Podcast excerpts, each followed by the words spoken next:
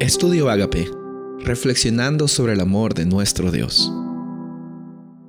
El título de hoy es Idiomas, texto y contexto.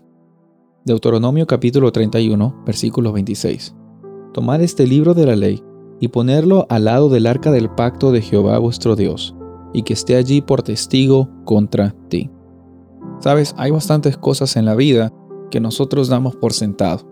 Hay bastantes cosas en nuestra vida que nosotros a veces pensamos que son bendiciones y son costumbres que ya son prácticamente algo que Dios tiene que darnos. Un regalo muy grande que hemos recibido es tener nuestra Biblia, muchas traducciones de la Biblia en nuestro lenguaje que es el lenguaje español, el idioma español. Hay muchas personas que el 5% de personas precisamente de, de la población mundial no tienen acceso a una Biblia en un lenguaje que ellos puedan entender. Y en esa bendición que nosotros tenemos, hay también una necesidad y una misión que hay que cumplir, alcanzar a esas personas para que lleguen a saber quién es Dios. Pero si es que nosotros tenemos la Biblia y no la valoramos, tenemos que, en primer lugar, reconocer que hay una gran bendición en excavar a lo más profundo de la Biblia y encontrar el significado que Dios tuvo para darle al autor al menos lo más posible que podamos y también hacer lo posible para que la Biblia sea un libro en el cual no solo nosotros leamos de él, sino que la Biblia nos lea a nosotros y nos haga saber realmente en qué cosas nosotros necesitamos que el Espíritu Santo transforme y esté eh, viviendo y esté bendiciendo nuestras vidas. Entonces, en esta semana Hemos conversado sobre el impacto de las palabras en el Antiguo Testamento, en el Nuevo Testamento, en los autores, las repeticiones, eh, las palabras como shalom, como paz. Todo esto tiene mucho que ver con la importancia que los autores le daban a la revelación de Dios, a la forma en la cual eh, personas de diferentes lugares lleguen a entenderle.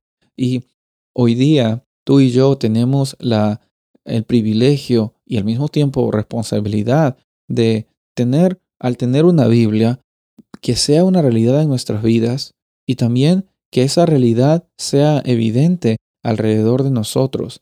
Yo siempre repito la importancia de tener un testimonio personal, porque eh, más que palabras, muchas veces los hechos son los que realmente muestran, eh, pero más que los hechos, una vida que naturalmente eh, se incline ante ir a la presencia de Dios, es lo que realmente Dios va a tomar en cuenta eh, en nuestras vidas.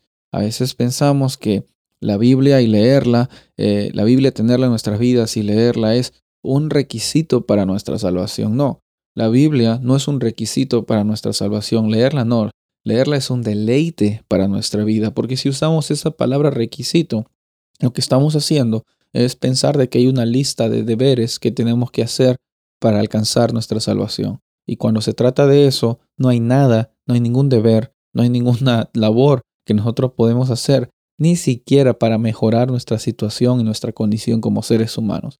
No podemos, la Biblia es bien clara en eso. Y a nosotros leer la Biblia es que realmente nos damos cuenta de que Dios es tan bueno, que no solo nos ama, que no solo nos salva, sino que Él manifiesta y expresa su amor por medio de las palabras, por medio de los autores inspirados en la Biblia. Cuando tú abres la Biblia, estás encontrándote con esa persona que ha hecho tanto por ti. Y ahora, ¿cuál va a ser tu respuesta? Que hoy día sea un día de bendición, de oportunidad en la cual el Espíritu Santo trabaja. Yo estoy muy seguro, muy seguro de que Dios tiene planes increíbles para tu vida. La palabra de Dios es bien explícita al decirte que Él quiere darte planes para vida y vida en abundancia también. Que ese sea tu pedido hoy, que ese sea tu pedido en cada paso que des en esta jornada de la vida. Soy el pastor Rubén Casabona y deseo que tengas un día bendecido.